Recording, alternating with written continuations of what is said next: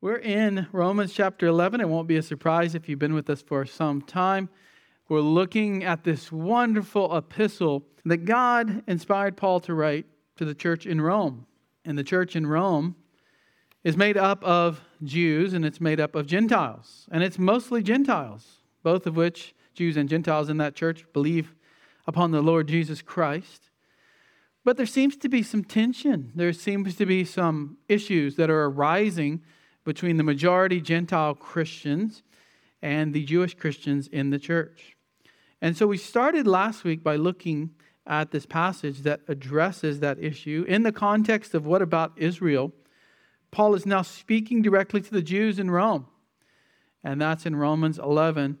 I want to read to you 11 through 24, but we're looking at the last few verses, 21 here. But it's always important to get the context. What we do here is expository preaching, and that's where a text is read, a text is explained, a text is applied. And we usually do that verse by verse through books of the Bible. And so that's what we're doing here today. I always want to set this context. Let's go back to verse 11, where he begins this conversation. 11 11. I say then, did they stumble so as to fall? Did the nation of Israel, even though they have now rejected the Messiah, the question comes up did they trip and fall to their death? And he says, May it never be. The nation is not finished. God's not finished with ethnic Israel. They did not fall so as to be ruined. But then now he goes to talk about what this has done for the Gentiles. But by their transgression, salvation has come to the Gentiles to make them jealous. So Israel is made jealous because Gentiles are being saved. Israel did not believe. That's a sin, that's a transgression. Now the Gentiles are being saved as a result. Verse 12 So it, now, if their transgression is riches for the world and their failure is riches for the Gentiles, how much more would their fullness be? That's Israel. But I'm speaking to you who are Gentiles. And as much then as I am an apostle of the Gentiles, I magnify my ministry if somehow I might move to jealousy my fellow countrymen and save some of them. For if their rejection is the reconciliation of the world, what will their acceptance be but life from the dead? And if the first piece of dough is holy, and the lump is also. And if the root is holy, the branches are too. But if some of the branches were broken off, and you, being a wild olive, were grafted in among them, and became a partaker with them of the rich root of the olive tree, do not boast against the branches. But if you do boast against them, remember that it is not you who supports the root, but the root supports you. You will say then, Branches were broken off so that I might be grafted in. Quite right. Quite right. They were broken off for their unbelief, but you stand by your faith. Do not be haughty, but fear. For if God did not spare the natural branches, he will not spare you either. Behold, then, the kindness and severity of God. To those who fell, severity. But to you, God's kindness, if you continue in his kindness. Otherwise, you will also be cut off. And they also, if they do not continue in their unbelief, will be grafted in. For God is able to graft them in again. For if you were cut off from what is by nature a wild olive tree and were grafted contrary to nature into a cultivated olive tree, how much more will these who are the natural branches, be grafted in to their own olive tree. This is part two of a sermon I entitled last week, The Rich Root of the Olive Tree.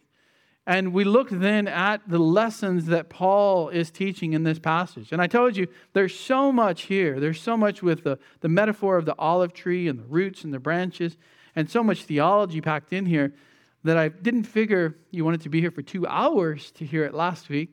So I broke it up into two parts.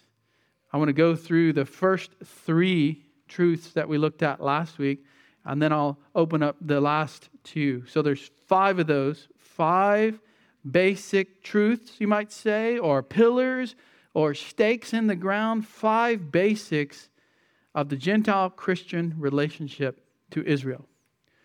What is our relationship to Israel? Is there a relationship that Christians have to Israel? Is Israel finished? Is Israel done? Do we have any relationship to Israel? What about Israel's future? That is what we're looking at here in this passage. That's what 9 through 11, chapters 9 through 11 of Romans is about. If God's going to save people and they can never fall out of his hands and he'll never let them go and he will make sure they persevere, what about Israel? God, you made all these promises to Israel and yet they deny, they deny their Messiah. Many of them aren't saved. And so Paul has been giving these answers. He, he said in Romans 9 that God hasn't chosen all of Israel to be saved, every single individual throughout history that's a Jew.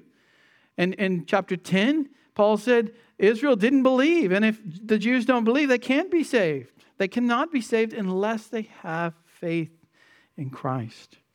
Now he's wrapping it all up here in chapter 11 on the topic of Israel. And he's going to tell us in verse 26, at the high point here of the chapter, that all Israel will be saved.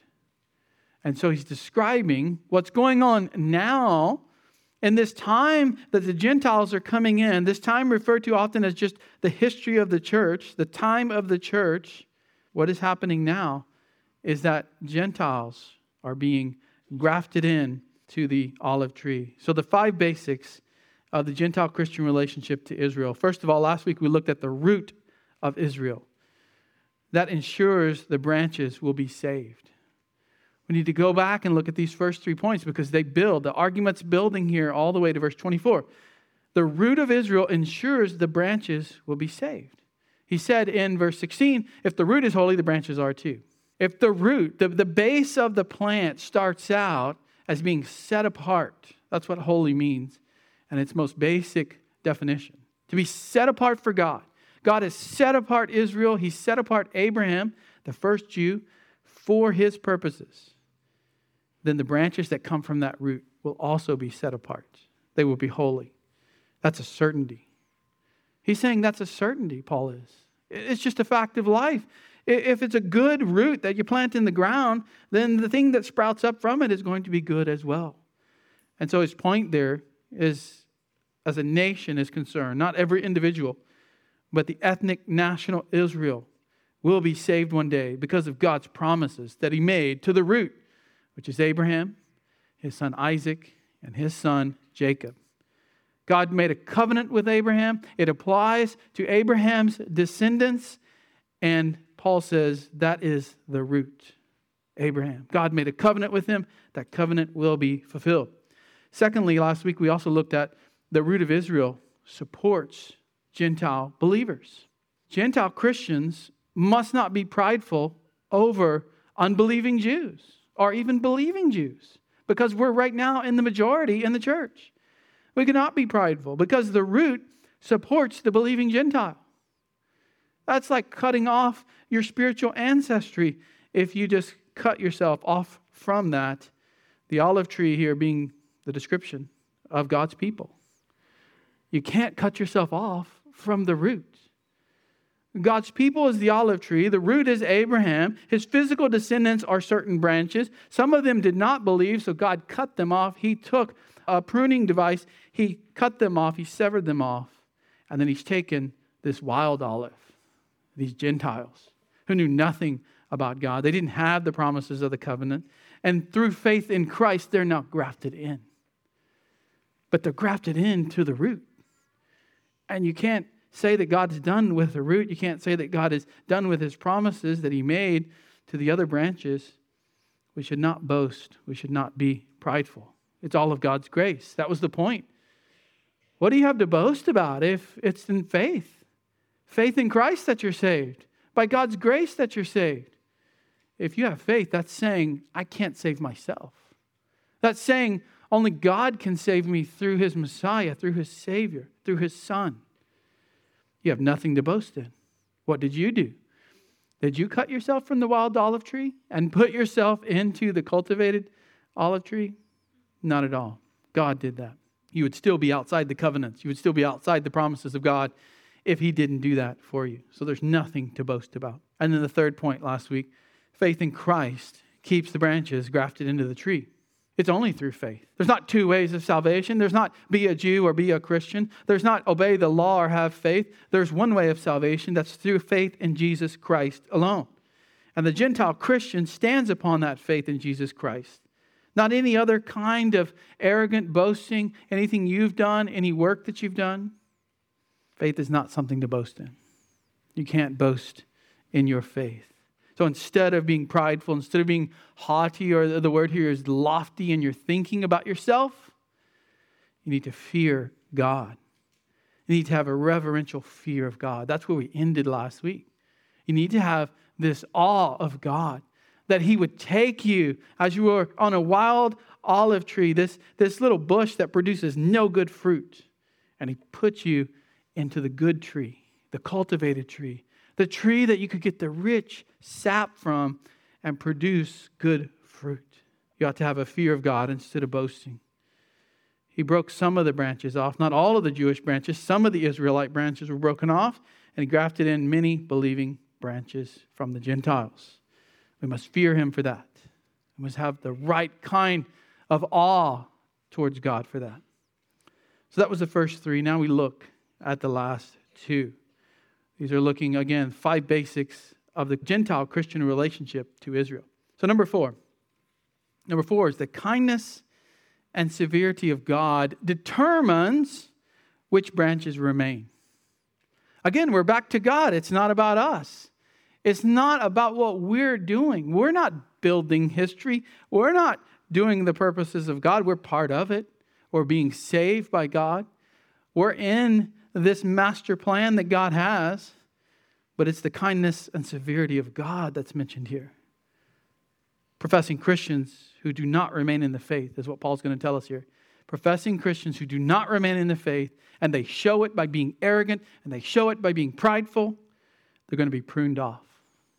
Because a prideful, arrogant Christian who continues to be that way, even when corrected, is not a Christian at all. And they'll be pruned off from the tree they say they're a part of. Look at verse 21. Right after he said, Fear God, have fear, for if God did not spare the natural branches, he will not spare you either. That's serious. That's not feel good, leave the church today feeling great about yourself. This is fearing God. If God did not spare the natural branches that he's already broken off, he'll not spare you either unless you have true fear of God, true faith, continuing faith. These natural branches, literally, the text in Greek reads, those according to nature. They're the physical descendants of Abraham. They had a physical connection all the way back to Abraham, and God still broke them off. If He can do that, He can break the professing Christian who ends up denying the faith off as well. The Jews said, I rely upon Abraham as my descendant, as my forefather. Therefore, you have to give me these promises. And God said, No, I don't. It's through faith. Even Abraham had faith. Paul opened up that whole doctrine of justification by faith in Romans 4. And he said, Your father Abraham had faith. Be like him, Jews. Be like him and trust in the Lord. And yet, the Jews relied on their heritage, they relied on their obedience, and God broke some of those branches off because of that. They were not spared. They were relying on the wrong things, not the Messiah who was coming from Abraham's seed, the Messiah who would save them.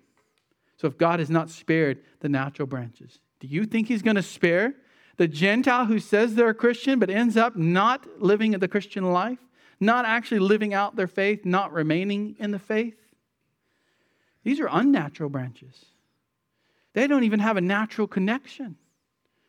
God's not going to leave them on there if they shouldn't have been there in the first place. If they prove to be unbelievers by their pride over the Jews. Tom Schreiner says that Paul insists here in the strongest possible terms that no one can presume upon God's grace and imagine that blessing will be theirs regardless of their continuance in the faith. It's a presumption. It's to say, well, I said I was saved at a certain point in my life, and therefore I'm going to heaven. Therefore, all these promises are mine. Therefore, I'm on the tree and will always be on the tree that is being described here. I did this when I was in church camp as a youth. I did this when I was a kid. My parents baptized me before I could even realize what was happening. Therefore, I will be in heaven someday. That's presuming upon God. The text, as we're going to see, puts emphasis on where you are right now. Where you are right now. If you're being arrogant, if you're being boastful over the Jews, over anyone because you have been saved, if you think you did it, if you think you were holy and you obeyed all the laws and so God chose you, that is completely backwards to what Scripture says. And Paul is warning us here. God is warning us here that you better be careful. He's not going to spare you. He broke the Jews off for that very reason that didn't believe in the Messiah. And a professing Christian can live in such a way that they deny the Lord either by denying the faith outright with their words or denying the faith with their life, with their walk. So look how he continues this in verse 22. Behold, behold then the kindness and severity of God. Behold is a command here, it's an imperative. Pay special attention. Take notice, Gentile. Look closely at these two things that we know to be true about God He's kind and He's severe in His judgment. Remember those two things. Remember God's attributes, is the idea. Remember who God is. This is how you have the fear of God. You remember who God is. You study the Bible, you learn about God, you learn from the scriptures, you have a right theology of God. And you don't think of this idea that God is always loving and all he cares about is our happiness and we can do whatever we want. And even if we sin, God's just going to turn away and not look at that and not care about that. Paul says, Behold the kindness and severity of God. Take notice. Remember these things. Kindness is the quality of being helpful or beneficial. It's God's goodness, it's God's kindness, it's God's generosity. And this is described in the Bible two different ways. God is, is kind and generous to all people. That's called his common grace. He brings rain even upon the unjust, even upon the unbelievers. He, he brings food and, and marriage and children and happiness and good times, even on people who don't follow him. That's God's common grace. That's mentioned back in Romans 2 4, this exact word for kindness. Paul writes to the Jews, Or do you think lightly of the riches of his kindness and forbearance and patience, not knowing that the kindness of God leads you to repentance? God gave you all these nice things. You unbelieving Jews, that should point you to Him. It should drive you to Him. That should drive you to repenting and feeling like you're not worthy of all these good things that God has given you. But here, in Romans 11 22, this is God's special grace, His saving grace, His kindness in showing grace, forgiving your sins through your faith in Christ, forgiving your sins, and giving you Christ's righteousness. Paul's opened all those doctrines up earlier in Romans. And God forgives those who have faith in Christ. That's God's kindness. And Paul says, remember that. Remember that the branches that he grafts in, that's his kindness, that's his grace, that's his mercy. But there's also severity. Severity. Only here mentioned in the New Testament this Greek word, and it means to act with hardness, to show harshness.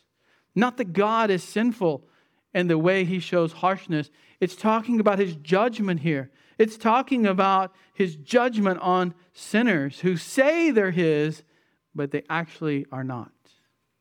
Judgment begins at the house of the Lord, Peter says in his epistles. One scholar said that what this means here, this word, is that those who do not cleave to God's goodness are threatened by the inflexible hardness and severity. That's the idea of the judge as the only alternative. This is what it means to not be spared. God will show you severity. It's serious. It's the fear of God here. You, you either get God's kindness or you get the severity. You don't get both. As a Christian, you have a fear of God, but He's not being severe to you if you're a true believer. But for those who are false believers, for those who are self deceived, for those who are boasting and saying, Look at me, I'm so special, I'm a Gentile, I earned God's grace, I did such and such. Severity, Paul says, to those who fell, they got severity. For, to those Jews who fell, they did fall so as to be permanently ruined. This here is speaking of individual Jews who denied the Messiah. They denied the Messiah. Now he says Israel, the same Greek word back in 11 11, Israel as a whole has not fallen. They are not ruined.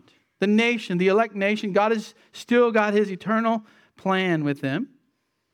But there are individual Israelites who have denied the Messiah, and they have stumbled over the stumbling stone, which is Christ, so as to fall.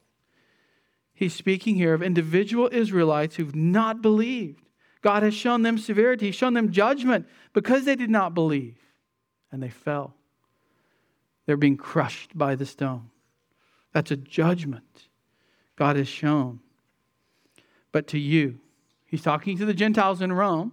He's talking to us, Gentile Christians today, but to you, God's kindness. If you're truly His, He's shown you kindness. And look how He qualifies it. It's not just the person who said they were a Christian. It's not just the person who said 10 years ago, 20 years ago, 30 years ago, I claim to be a Christian. Look what he says if you continue in his kindness. It's not about what you did in the past, as of right now and going forward. There are many people who stand right here and they give their testimony. And you know what we often hear? I thought I was saved from the time I was five. I thought I was saved from when I was a teenager. I thought I was saved, but I didn't live the Christian life. I didn't love the Lord. I didn't read my Bible. I didn't do anything. And then one day, I was really saved. Things changed. My relationship with sin changed. My relationship with the Lord changed. That's clearly when I was saved. And before that, I was just self deceived.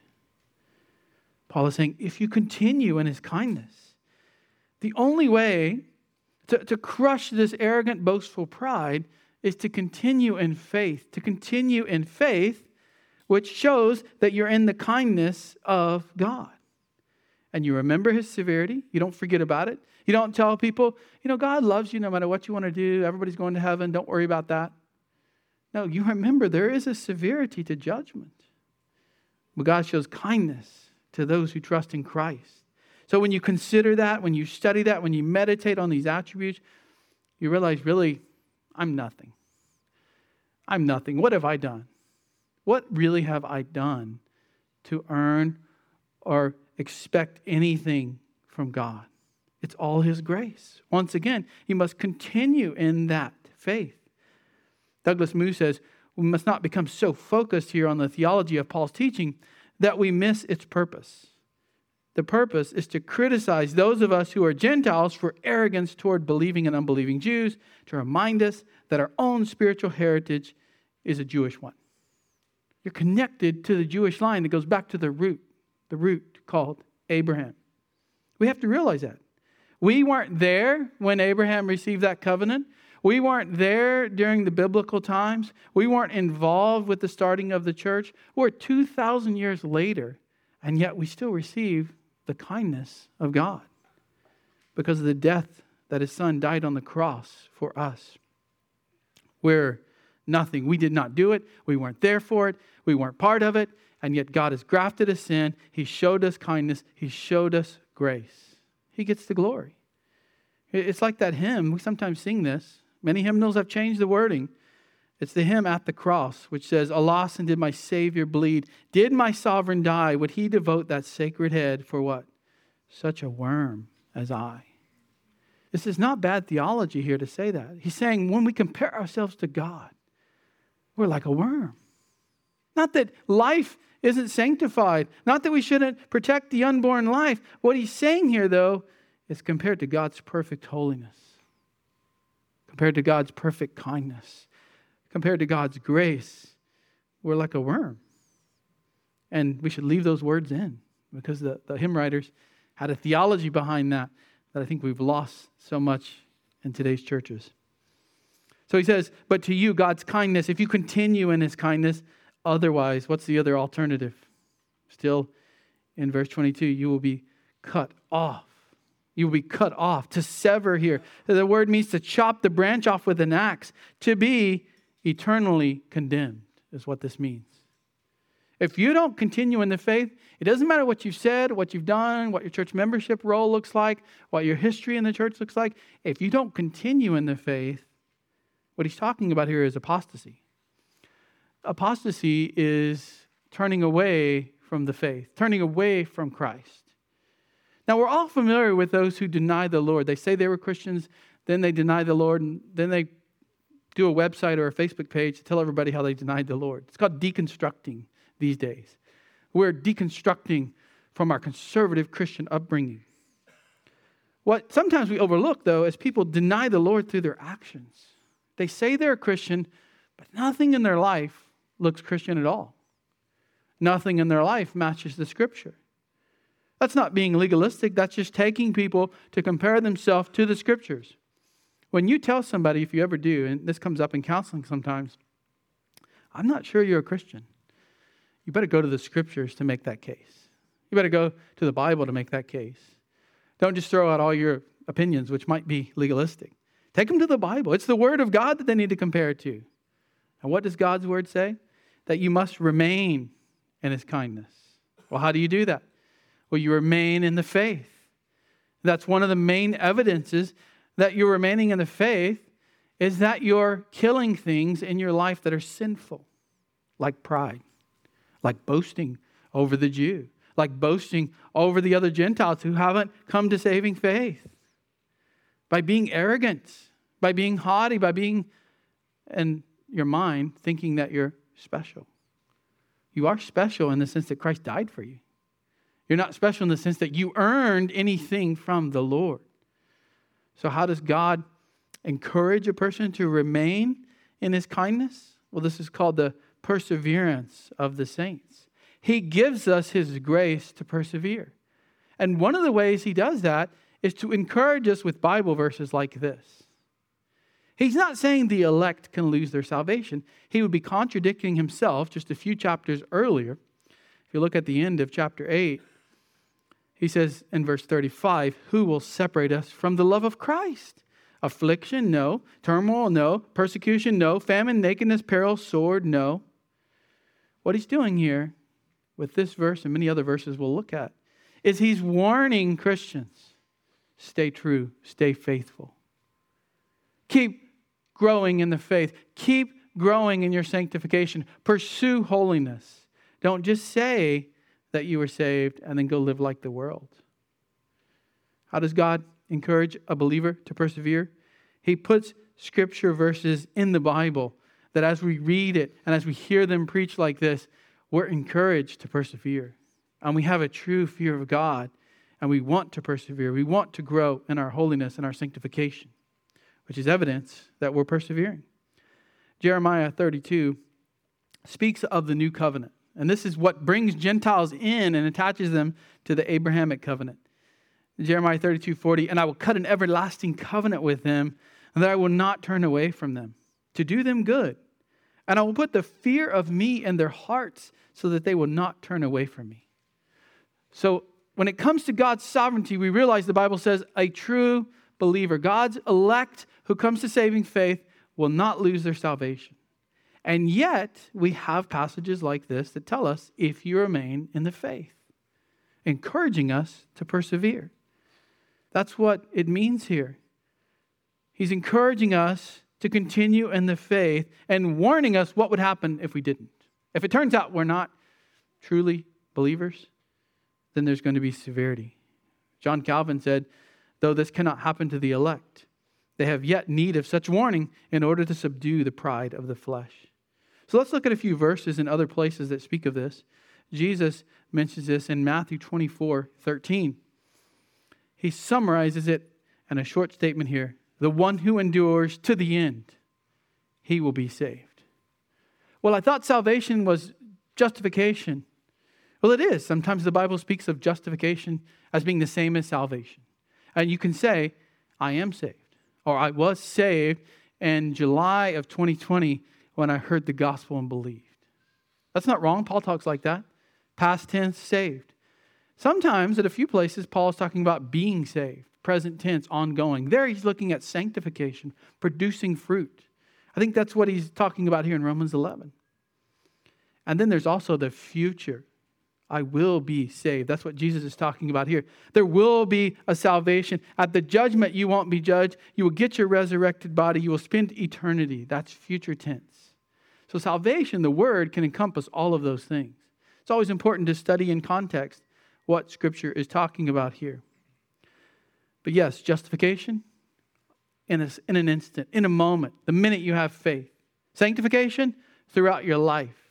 Final sanctification and glorification when you go to be with the Lord and eventually are resurrected. Let's jump forward to John 15, 6. Here, Jesus opens it up. He's talking about the vine, again, using a, a horticultural uh, metaphor here. And he says that if you remain attached to the vine, you're going to produce good fruit. And if you, if you don't produce fruit, the vine will be, your, your part of the branch will be cut. So in John 15, 6, he says, If anybody does not abide in me, you don't remain in Christ, he's thrown away as a branch and dries up. And they gather them and then cast them into the fire and they're burned. That's what we do with branches that we trim off the tree. We just trim some branches on a Friday. We put them in the, um, the pile in the backyard. They're going to dry out. And one day when there's not a burn ban and it's rained, we're going to burn the brush in our backyard. That's what you do with dry branches. And here he's saying they're going to be burned with fire, connecting that to eternal punishment. They said they were part of the vine, they said they were connected, but they weren't. They didn't actually have true saving faith. They were snipped off and they're going to be burned. Continuing on here, he says, If you abide in me and my words in you, ask whatever you wish, and it will be done for you. He says, My Father is glorified by this, that you bear much fruit. And look at this. So prove to be my disciples. You're not earning your salvation. You're claiming that you already have it, and you show that through the fruit. If you had it, if you had true justification, then that will show up in the fruit you produce. If you didn't, then there won't be any fruit that follows it. That's what Jesus is saying. Salvation is not dependent on something you said in your past. It shows itself over time, though, if you're living out the Christian life producing fruit. Colossians 1:20, Paul speaks again of this. This idea that you must remain in the faith, they must continue to have faith for these promises to apply. Colossians 1:20, he says, "If indeed all of these things I'm talking about in Colossians 1 apply to you if indeed you continue in the faith, firmly grounded and steadfast. Not somebody who says they're in the faith, but they're tossed about by the wind, pulled out of the ground, thrown around into another camp, deny the faith, go into heresy. No, you have to remain firmly grounded and steadfast in the truth, in the gospel, in Christ, not moved away from the hope of the gospel, which you have heard which was proclaimed in all creation under heaven. There's one gospel. And it's not the gospel that tried to come into the Galatian church where you have to do all these works and add that to your faith. There's one gospel. And as long as you stay rooted and grounded in that, you show yourself to be a true believer. Apostasy, though, shows that a person was never actually born again. It's not that they lost their salvation. Apostasy just means they weren't actually saved to begin with. These people that are deconstructing today, so many of these Christian music artists, they weren't saved to begin with. They said they were. They started a band, they made lots of money, they switched over to the, the worldly side of singing, and suddenly they're deconstructing. Why? Because they didn't have a new heart. They didn't have a heart change. John talks about this. 1 John 2.19, if you want to go there. 1 John uh, 2.19, you probably heard this one. They went out from us. He's talking about people who split off from the church, they left the church. He said they went out from us, and there's this, this issue with the doctrine and deity of Christ and the humanity of Christ and all these heresies that are circulating through the churches. And a bunch of people left, and they said they were the true church. And John says they went out from us, but they were not really of us. For if they were of us, he says, they would have remained with us. Why? Because, because John has the truth. John knows the truth. John heard it from Christ. John has inspired scripture that has been written to the churches. He knows the truth, and they didn't have it. They left. But they went out, he says, so that it would be manifested that they are all not of us. Not all of them are of us. They left. They left. because they believed a false teaching and split off. So, what Paul's getting at, back to Romans 11 here, with all, all of that in context, is that those who are genuine believers will endure in the faith. They will. Because they're kept secure by God, yes, they're kept secure by God. But also because of these warnings that we see and they remind us. I have to throw one more in since we have time. Let's go to Hebrews 3:12. Hebrews is full of warnings. And you know what? Too many Christians today here, maybe from their pastors and church leaders, don't worry about those warnings. Don't read those warnings. Certainly, you shouldn't read Hebrews then because it is full of warnings. It's so full of warnings that it confuses a lot of scholars as to what's going on here in the book. So Hebrews 3:12, see to it brothers. So he calls them brothers. He calls them brothers, he calls them Christians. But he says, see to it that there are not any of you, uh, any among you have an evil unbelieving heart. Let me read that again with, with uh, a little more clarity here with my eyesight. that, that there not be in any one of you an evil unbelieving heart that falls away from the living God. But he just called them brothers. There's something we need to think about here. And I'm glad we went here. It reminded me to say the apostles aren't omniscient. Sometimes Christians read this and they say, well, God knows if I'm saved or not. But Paul doesn't know that. Paul has been inspired by God to write to the churches. He's writing all of these things. And I think Paul wrote Hebrews, but whoever wrote Hebrews, if you want to pick a different author, that's fine. They write to the churches they have encouragement, they have exhortation, they have warnings, but they don't know if everybody's a Christian there. In fact, most churches have some, some unbeliever, unbelievers mixed in.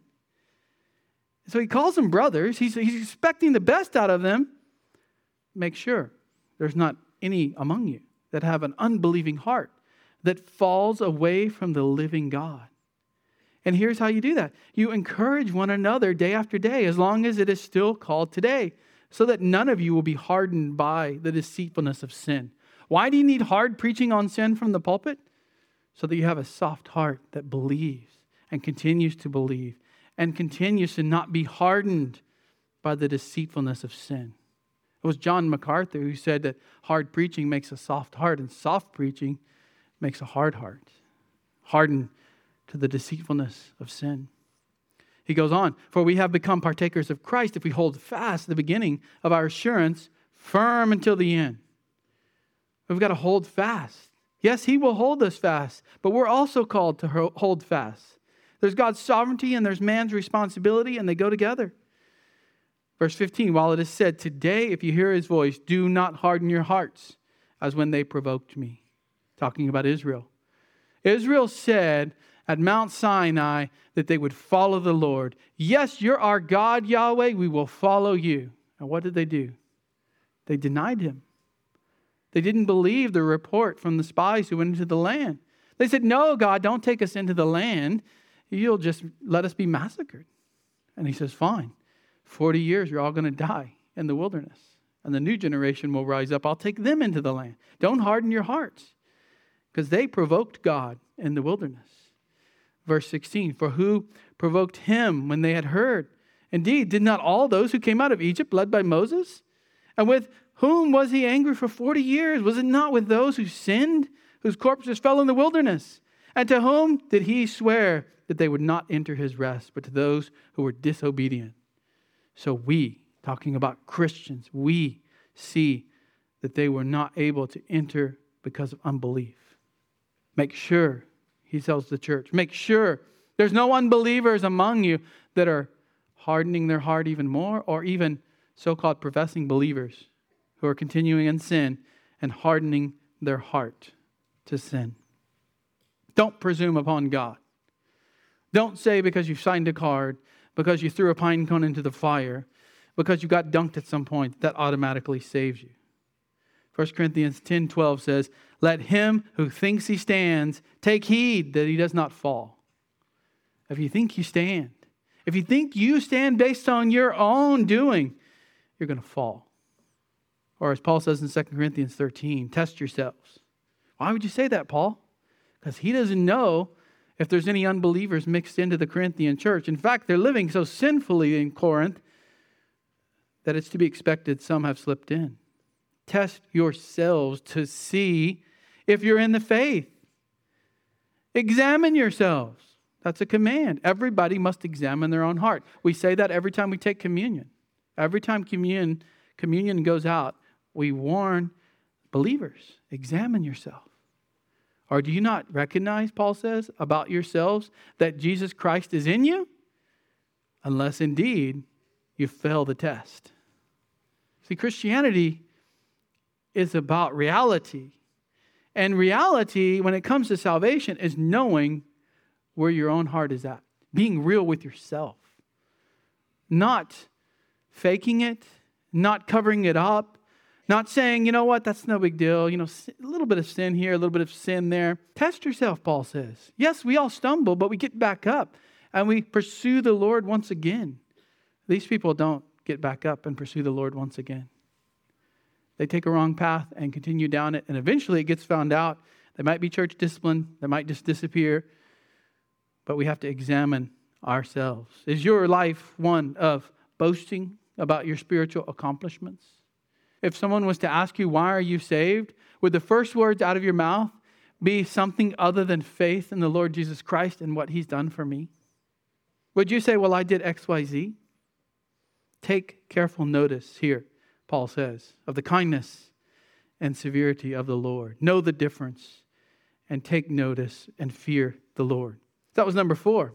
Number five, the very last basic here, basic truth that he discusses. Now he comes back full circle. He's been talking to the Gentile. Now he says, number five, Gentile grafting proves a great future Israelite grafting if the Gentiles have been grafted in, how much greater, he's saying, is it going to be when the Israelites, who as a nation had mostly rejected God, but eventually they're going to be brought in and grafted back in to the tree. God has broken some off. He broke them off in Paul's day. He's still breaking them off today, talking about the, the physical attachment that they had to Abraham. He's breaking them off if they don't believe. While he's been speaking to the Gentiles, he's telling them or reminding them once again that God is going to save Israel. Verse 23 And they also, if they do not continue in their unbelief. Just like we Gentiles should remain in the faith, well, if they remain in their unbelief, they'll be judged. Severity. If they don't continue in their unbelief, which means they have faith, they'll be grafted in. God is an impartial God. Yes, he stays true to his promises, but it's only through faith. And he can't say that it's only through faith and then let some people, you know, slip in along the side not having faith. Of course not. God doesn't change. He doesn't change his promises. He doesn't change his ways. God is immutable.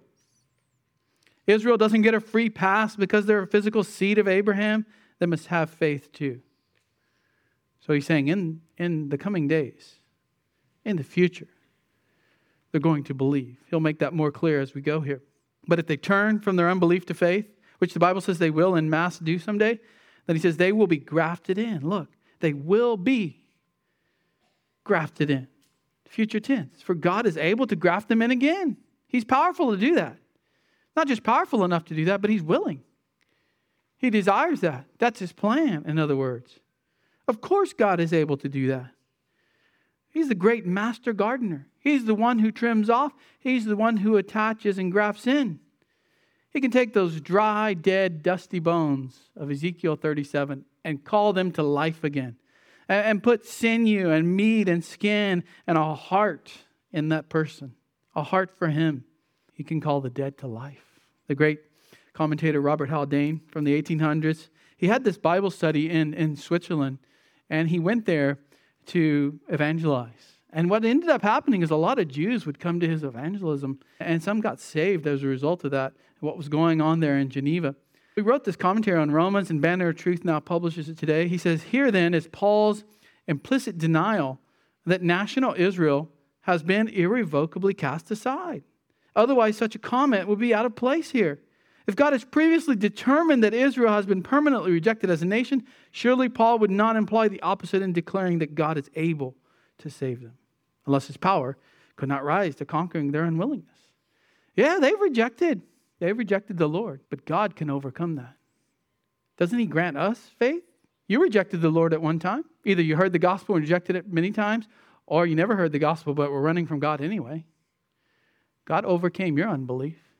You say, Well, I had faith. Yeah, but the Bible says God granted you that faith.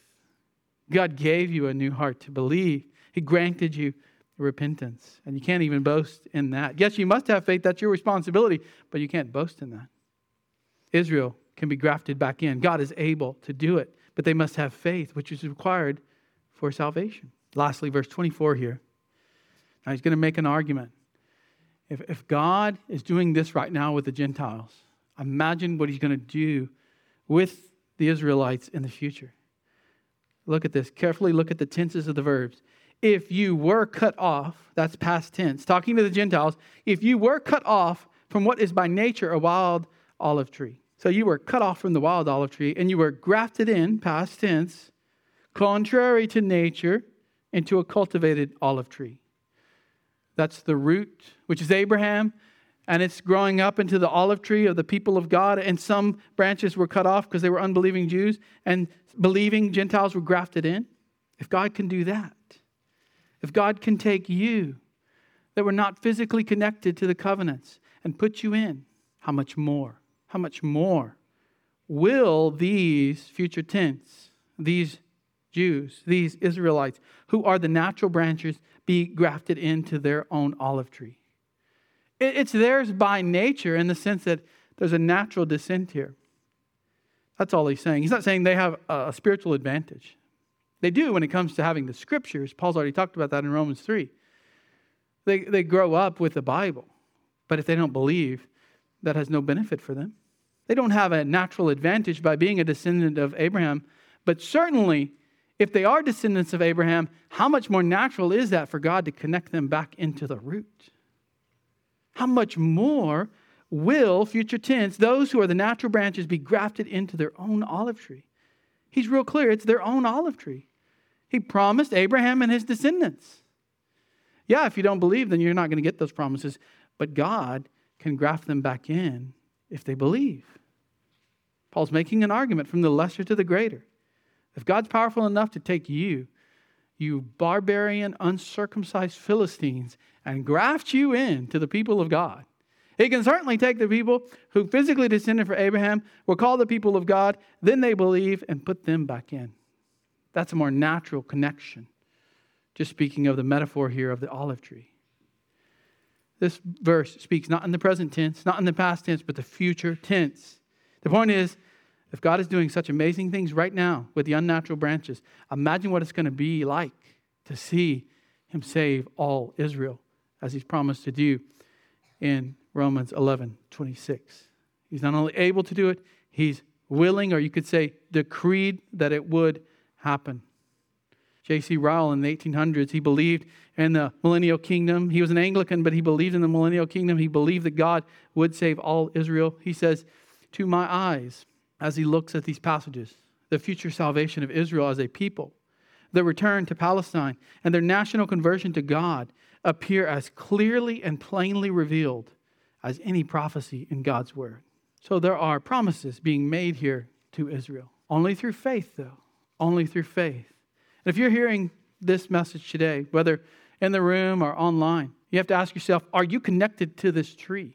You can pontificate all day about theology and Israel and, and Gentile and the relationship between the two, but if you're not connected in faith to this root, this promise that God has given, that through Abraham all the nations of the earth would be blessed, and that if we believe in Christ the Messiah, that one who comes from Abraham to save us, then this is just a nice little Bible study you attended. We're glad you're here.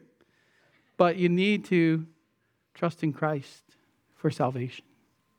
What becomes just a little nice Bible study will be even greater to you. It will mean so much more when you realize he's talking about you in this passage. You're that wild olive that he took over here and put in the cultivated tree. These promises get applied to you eternal life, forgiveness of sins, the, the cleansing of the new covenant, the Holy Spirit within you.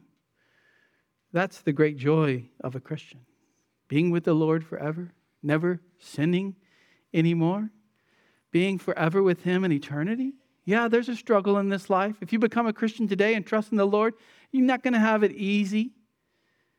But eternally speaking, you will be blessed. You will be with the Lord forever. And it all goes back to his promises that he made, not in the New Testament, but all the way back that he made in the book of Genesis in the beginning of the Bible. Lord, we thank you for so many doctrines being revealed to us here in this passage, so much truth. I pray that we would examine our own hearts, as Paul calls us to do, that we would remain in the faith. Lord, if there's someone here not remaining in the faith, challenge them, prick their heart, prick their conscience. We love everyone, Lord. We love sinners. We don't condone their sin, God, but we love them like you do, and we want to see them saved. So I pray that they would know where they stand with you. They would come to you if they're not with you now. They would trust in the Messiah, Jesus, and run away from the severity and come to the kindness of you, God. We pray this in the name of Jesus, our mighty Savior. Amen.